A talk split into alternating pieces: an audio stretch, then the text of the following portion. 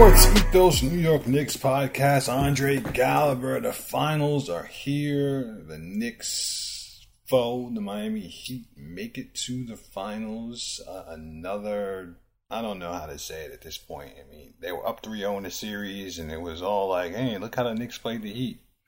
And then Boston came back on them, but then game seven, you don't see it coming. Game seven on the road, Miami not only beats Boston, but they blow them out. Of course, Tatum's Tatum's injury uh, obviously a factor in the game, which is kind of why you don't take games for granted. Not to say that Boston did, but they clearly weren't ready those first three games. If they were, then maybe they win the series. Simple as that. You know, of course, there was some strategic changes made in the series, but Miami's zone is kind of perplexing. And the thing that Boston needed to do or was doing to beat that zone is they were hitting outside shots, and in game seven, they weren't. Simple as that. And we talked about some of the things the Knicks could have done to, to beat the Heat, but it, it did come down to the Knicks getting good shots and not hitting them. It did it did come down to that. I know there's been a lot of talk about how how much how much uh, oversimplification that is to say hit or miss. You hear Brian Scalabrine talk about it, who who covers the Celtics. Uh, he's one of the I think he's the radio guy and the post game guy, pre and post game guy for the Celtics. He talks about you know pretty much dismissing the opinions of people who talk as simple as uh, is hit or miss. They didn't hit their shots, so they lost because there's effort and energy and ball movement that's in the middle of that, that's in the midst of that as well.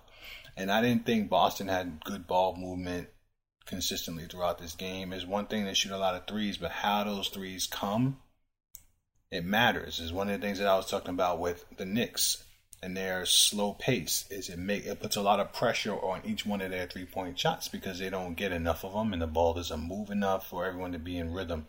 That was one of the values of the of the much maligned triangle offense when it was at its best is that is that the movement, the ball movement, and the reads and the read and react kept everyone involved.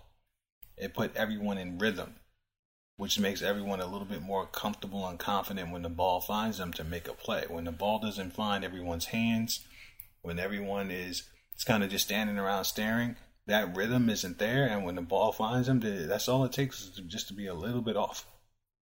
And that kind of did Boston in it kind of did Boston in. It wasn't the only thing, but that was a big part of it. That ball needed to move around sharper, needed to be a little bit more crisp, a little less one on one. You had a big turnover game from Jaylen Brown, who might have played his last, last game with Boston, and I'm sure he regrets it looking like that. But how does this relate to the Knicks? Well, when you have a team that doesn't have a bunch of strong three point shooters, you look at this situation and you know there's two things the Knicks have to improve. I believe the Knicks have to improve their their offense in general. I think I think they need to be more of a ball movement offense. I think they need to be more of a read and react offense. It doesn't mean the ball can't find Jalen Brunson. You see Jimmy Butler is finding a way to get his rocks off against teams and being an offense that encourages ball movement, body movement, attacking closeouts, spacing the floor. And it's easier for them because they don't have a center that's standing in the middle of the paint. Even though Bam doesn't shoot threes, just him being at the free throw line makes people guard him at the free throw line because he can hit that shot. Even though I probably wouldn't. I would be at the front of the rim all the time and I would just close out on him. That being said, the Knicks have to find a way to be more effective offensively, even with Mitchell Robinson on the floor. You see with Denver, you have Aaron Gordon, who wasn't a strong outside shooter, even though he hit some threes in that that closeout game against the Lakers. They had to very simply make an adjustment. They can't have Aaron Gordon stand under the rim because it makes things more difficult for Joker. So they had him outside doing dribble handoffs and, and a few off the ball screens that way you can't just stay in the paint because you got to go out there and guard those shooters who don't need much space to put the shot up. Very aggressive, no hesitation, in rhythm, And that's what happens when the ball moves around. And the Knicks just don't have enough ball movement in the way they approach the game to to get that kind of freedom uh, and confidence shooting the ball. And I think that's a factor. It needs to change, and it's one of the reasons why, whether whether they articulate it differently or not, why people want Thibs fired because they they see the offense being you know rudimentary. Now, that said, the Knicks had an efficient offense, but I just don't think it's I don't think it's a winnable offense. I think it's a I think it's a playoff offense situationally. I think you need to be you need to have the habit of good ball movement, body movement, read and react because that encourages players, it gives players confidence, it gives players rhythm, and it allows them to perform in the way that Caleb Martin is performing and Strus is performing and Duncan Robinson is performing. Because they're used to it. You're not asking them to step out of a comfort zone. That is their comfort zone. That doesn't mean you can't, in certain possessions, ISO Jalen Brunson with five minutes left to go in the game, even though that's controversial because when you slow down an offense and change an offense down the stretch of a game, it can go left on you. But you can still have the ball find Jalen Brunson, It st- just like it finds Jimmy Butler. You can still do it. So I don't think. See the difference between me and a lot of people. I don't think you need to fire the coach to do that. I think I just think you need a shift in philosophy and maybe an assistant coach that you know knows how to you know install that offense and and draw up plays. I think that's what you need. It's as simple as that. You don't have to change head coach. You think you think all the head coaches around the league they all do everything that's happening on the court? They they're all personally responsible for it. That's not how that works. But it's I think it's 100 percent a change that needs to be made now. I think that needs to be made regardless. But let's talk about the actual personnel. Fred Katz wrote an article a few weeks ago, right after the season, about essentially what the Knicks' plan might be to improve one of their more glaring weaknesses in that shooting, right? During the playoff series, there was a lot of talk, and I talked about it too, about how they need to put more shooting on the floor and how Evan Fournier probably should have been playing. And I made the point that Fred Katz was more, much more eloquent in making in his article that just putting Fournier out there doesn't solve your shooting problem. Because one, the ball is not going to find Fournier nearly as much as you think it is. Even though his presence alone would open things up, it wouldn't open things up any more than it did when Grimes was on the floor. And Grimes didn't get a ton of three point shots. But he didn't get a ton of three point shots because they paid a little bit more attention to him than they were Hart and to a lesser extent RJ right? Fournier would get the same attention. Now you put Grimes and Fournier on the floor, and you say, "Oh, it's really going to be opened up." The problem is, how much is Fournier going to play? Are you not playing Hart anymore? Do you not value the things that Hart does anymore? Are you not playing RJ anymore? You're still going to play RJ a ton of minutes. You're still, even if you want to say Hart is debatable, you're still going to play all of these guys Randle, Mitchell, RJ, uh, obviously Brunson, Grimes, you're still going to play these guys big minutes. How much do you think you're playing Fournier? You playing 40, 48, 40 minutes a game now? In the big moments of the game, Fournier is likely not going to be on the floor unless he is scorching hot. And all season long, you have not seen Fournier come into the game and get enough shots to get scorching hot and change the game offensively. And let me take you one step further. Fournier was on the floor last year where the Knicks were a lottery team. Broke the records for the most three pointers made by a Knick in a season. And the Knicks were a lottery team. The Knicks had Burks playing big minutes last year. They had IQ who struggled from three last year, which people forget, playing big minutes.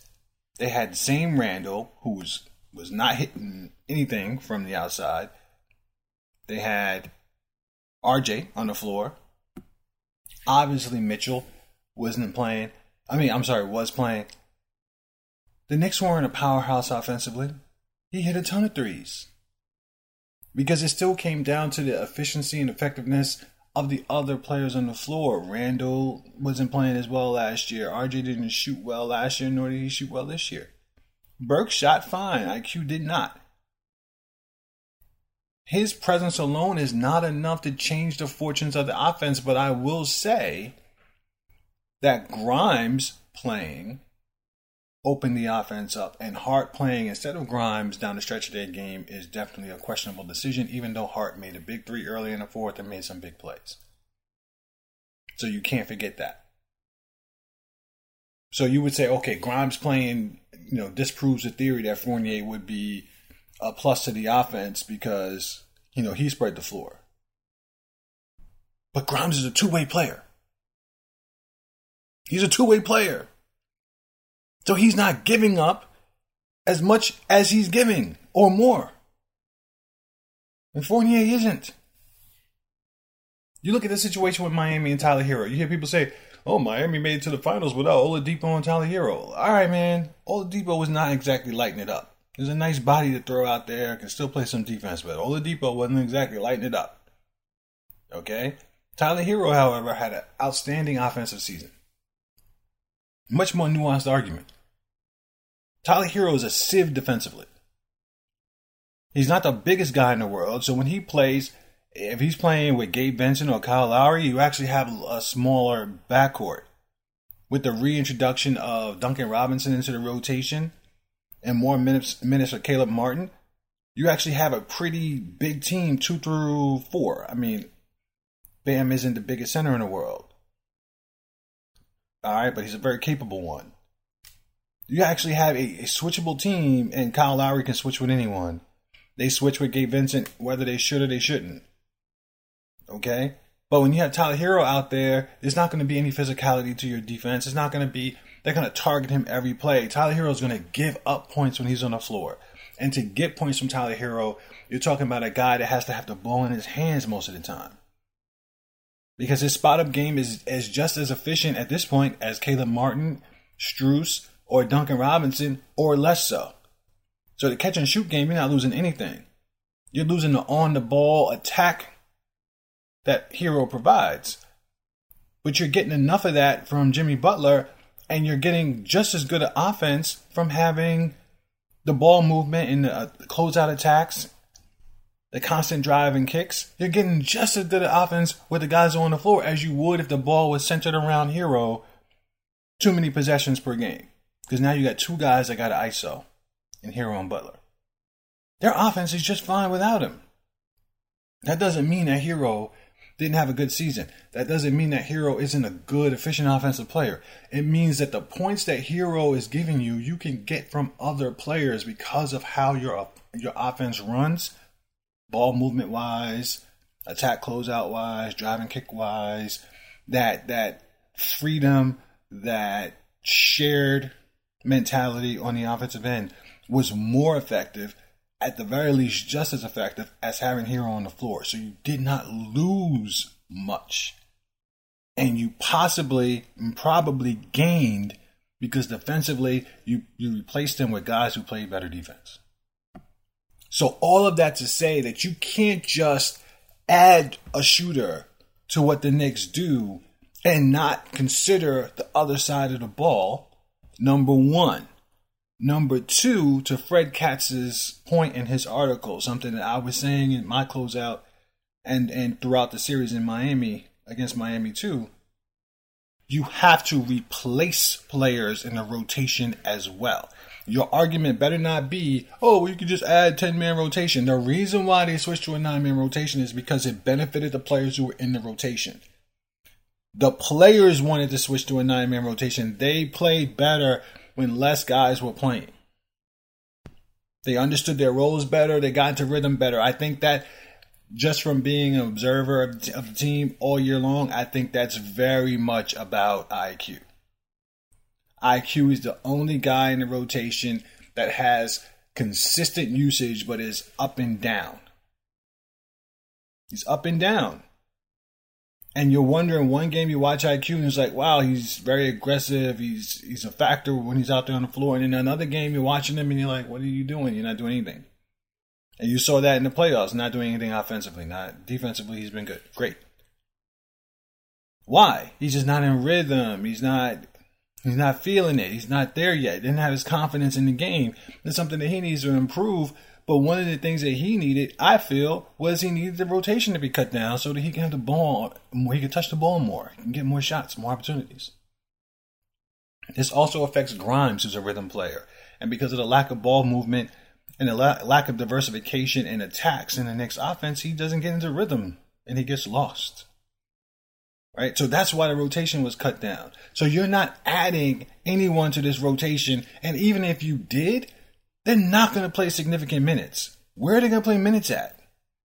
Not going to play it at power forward. They're not going to play it at small forward. They're not going to play it at point guard. Where are they going to play it at? You don't want Grimes to play anymore? Because if Grimes gets less minutes, you're figuring IQ is going to get some of those minutes. Oh no, I, I, want this this mystery extra guy in the rotation who's going to take everybody's minutes. No. Now, some of you might be sitting there and saying we shouldn't bring Hart back because you know Hart can't shoot and blah blah blah. Okay, you know that's a debate for another day. But unless you are replacing someone in a rotation, and that's the point, unless you're replacing someone in rotation, you do not you're not adding anyone to this team that's going to play significantly enough. And if you want to add somebody, they better be a two way player.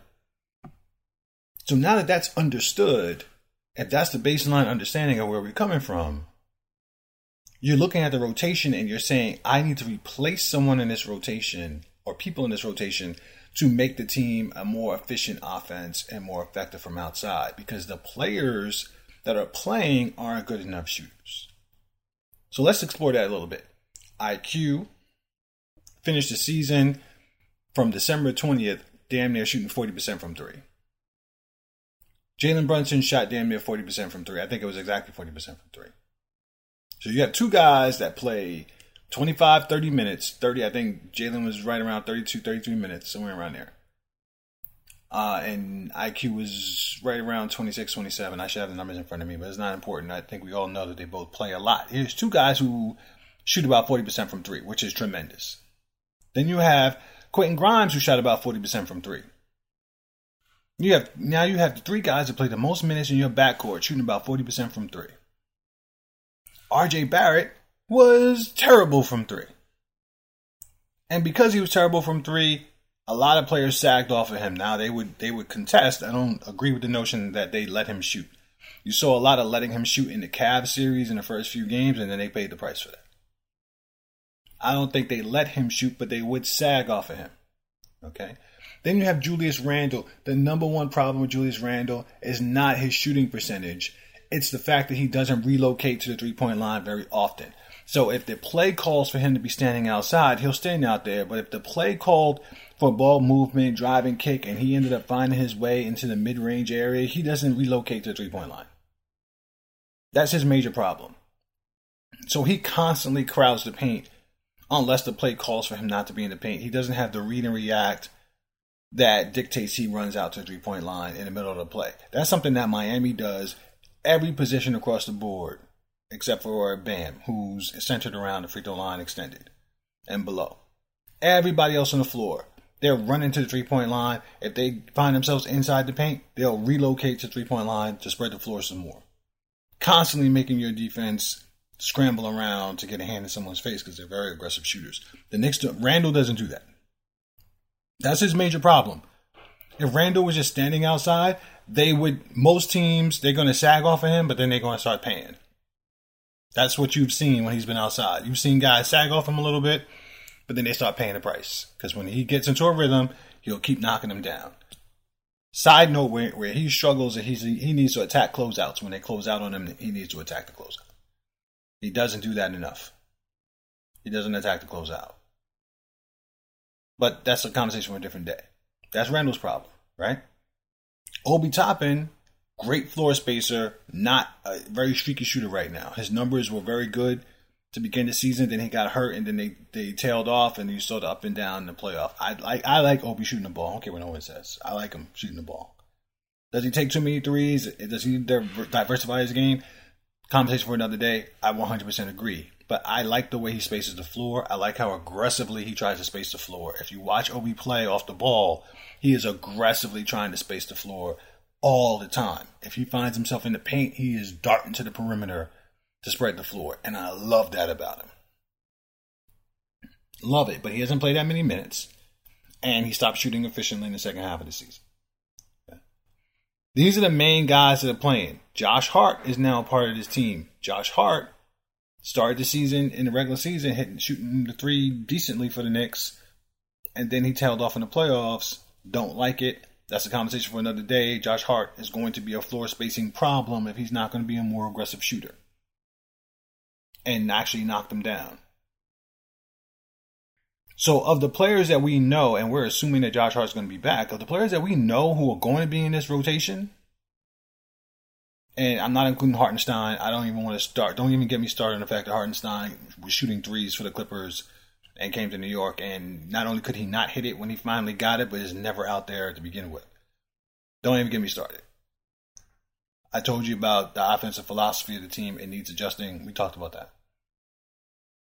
Josh Hart, RJ Barrett, and for different reasons, Julius Randle are a major problem with the spacing outside of the the the game theory of the New York Knicks, the offensive strategy of the Knicks that affects its its spacing, those guys are not being replaced in the lineup. They're not. They're capable of hitting open shot, but they're streaky. I think they would improve if the offense was more free flowing. But those guys are not being removed from the offense, and then we name the other guys who shoot pretty well from three. So, what is the major issue not the only, but the major issue with the Knicks spacing is Mitchell Robinson. And there's no shade to Mitchell Robinson. This is what he does. He's not the only center that doesn't shoot threes. It's just that the Knicks don't use him properly as a guy who doesn't shoot threes. Looney doesn't shoot threes, but you know what Looney does? When Looney can get the ball around the basket, he's able to make the simplest of moves to get the ball up to the basket and be an effective scorer in the paint when he's right in front of the rim, whereas Mitchell isn't. There's no floater game from Mitchell. Mitchell's always kind of buried behind someone under the rim looking for the offensive rebound.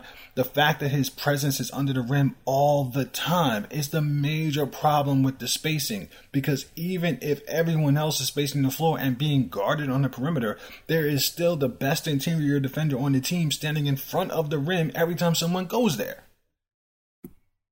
Some of that is Mitchell and how he reads the floor and how he creates passing angles for himself he, you know, Cody Zeller is able to find passing angles for himself when people drive the paint. You know, adjusting to how the defense commits to the to the to the person driving the ball.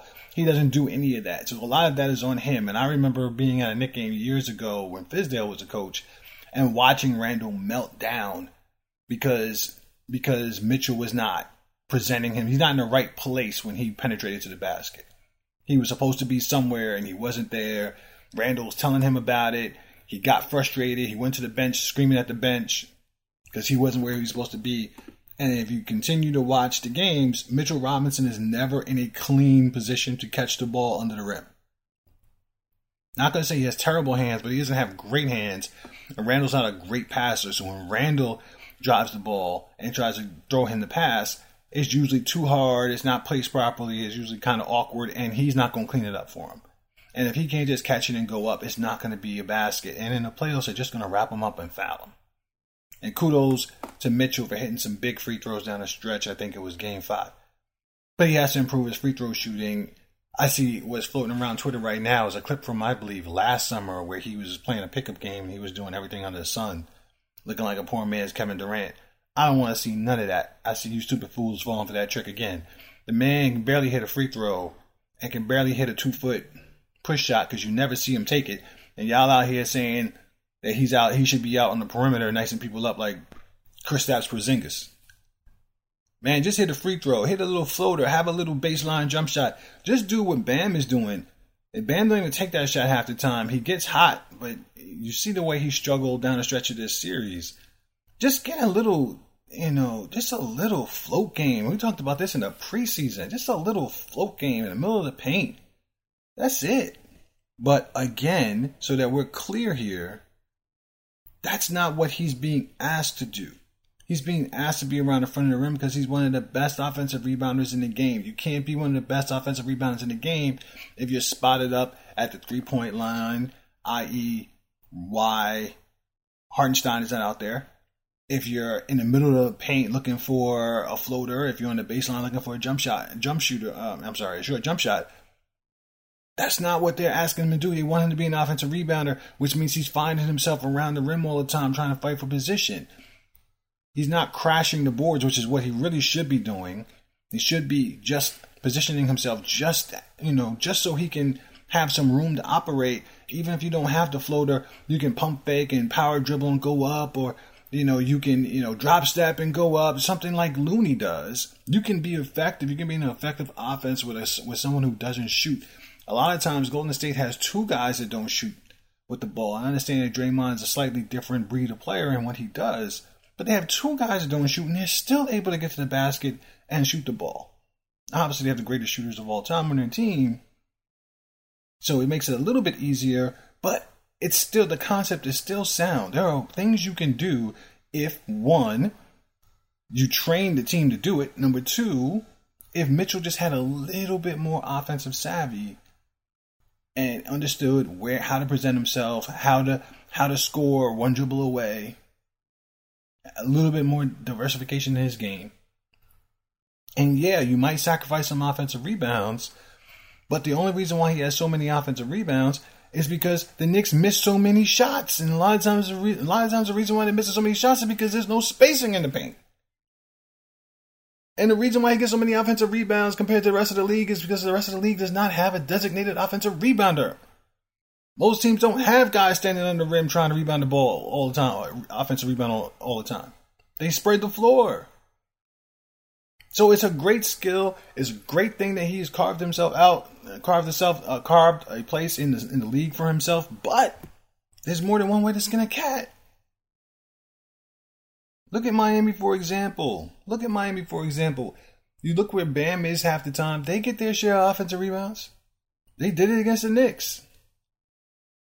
You can still get offensive rebounds. Maybe it takes a little bit more effort, but it's for the greater good. There's more than one way to skin a cat. The point is to score.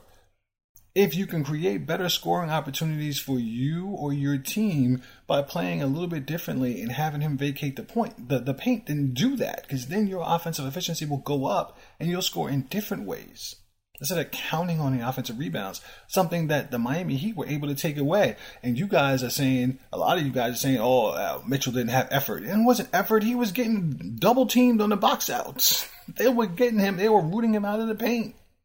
They weren't stupid enough to let him offensive rebound. And they had the skill and talent and understanding on how to keep him out of the paint. Unlike the Cavs. So if that's not going to happen, then maybe Mitchell Robinson needs to be replaced. And you can talk about replacing Randle and trade. I'm not going to argue any of that right now. But this is now the baseline understanding of where you need to be. Where this is how you can start making your decisions. When you understand that these are the reasons and causes for the situation, the weaknesses. You can't just add Fournier to the lineup. You can't just add a shooter to the lineup. You have to replace someone. And if you replace someone, understand they're likely not going to get as many three point shots as you want them to get as long as no one has to help from the perimeter because there's always help at the paint because Mitchell is down there. So unless, unless you're going to have Mitchell play a different kind of game down there and work all summer on that game and then practice it come next season, even when things start to get look a little easy against the regular season because you're playing the Charlotte Hornets and the Washington Wizards, you have to understand that in the playoffs, you better be disciplined in doing the things that you worked on this summer, or you're not going to score efficiently. If you're not going to do that, then you need to replace Mitchell Robinson, especially if you're not replacing Julius Randle, because Julius Randle's game is probably not going to change significantly enough to make Mitchell any more effective or the team any more effective when it comes to spacing. This is no shade to Mitchell. Sometimes you gotta sometimes you gotta exchange players. I mean, obviously the term is trade, but you have to exchange skill sets to be better. Remember, Nurkic used to be on Denver. And he was a very skillful player. He is a very skillful player. He used to be in Denver, and it was like, oh, we can't have Denver and Joker. I mean, we can't, I'm sorry, we can't have Nurkic and Joker. You gotta get rid of one. Wisely, they chose the right one. Doesn't mean that Nurkic wasn't good is that his skill set wasn't complementary to the players that you know are going to be here or the type of players that you know are going to be here. Doesn't mean he's not good. Doesn't mean he doesn't have value. Doesn't mean that it's going to take a lot to replace him or it's not going to take a lot to replace him. It just means that maybe based on all of the factors laid out here in the show, the easiest thing to do is to replace him. Because some of the other players, even if you replace them, like IQ or Grimes, are still going to be replaced with guys who, at, at best, are going to shoot the ball as well as they have, statistically. So, how are you upgrading? And then you look at RJ and Randle, and it's like, well, yeah, you can upgrade the shooting at those positions, but what is the what is the cost? Are we going to really trade RJ just upgrade shooting, or are we trading RJ to get a much better player than RJ? Because as much as you may not like RJ, as much as you think he's piss poor, he's still there's something he's giving the team that you're not going to get from just any person. So you're not going to switch him out just so you can make Mitchell more effective. And the person you switch him out for, he's probably somebody who wants to get to the front of the rim too. Maybe has a, a skill set that can work around Mitchell similar to Jalen Brunson, but still, when there's always someone at the front of the rim, I don't care who you are, the playoffs will expose that as a flaw for your offense. The playoffs will expose it. You can't just have somebody sitting in the front of the rim all the time if you're not going to strategically use that person differently. I guess that's an oxymoron. If they're in the rim all the time, then you're not using them differently. The point is, you can't use them at the rim all the time. That's the point. So now we get into what needs to be what needs to be done. What moves can the Knicks make?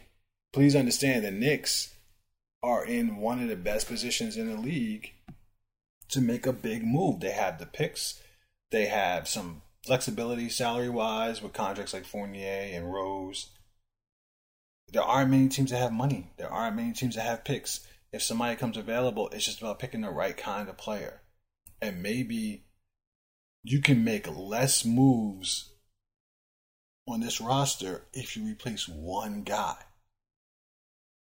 Sure, you can replace Randle, you can replace RJ because they're not great shooters and they play lots of minutes. Sure, you can replace those guys. You're not going to get equal value for Randle because Randle Randle's just a very nuanced player in what he gives you and what he doesn't. It's hard to get equal value. He makes he's on a good contract. RJ's on a good contract too, and he's very young. So it's like you're giving up on a guy who performed in the playoffs of all places. Struggled in regular season, performed in the playoffs. And one of his struggle, one of the reasons for his struggles in the regular season, one of, not all, is the fact that he can't get all the way to the front of the rim, not just because of his own lack of skill set, but because there's always someone there. Maybe if you change the fact that someone is always there, this offense looks better. Maybe that's the easiest move to make.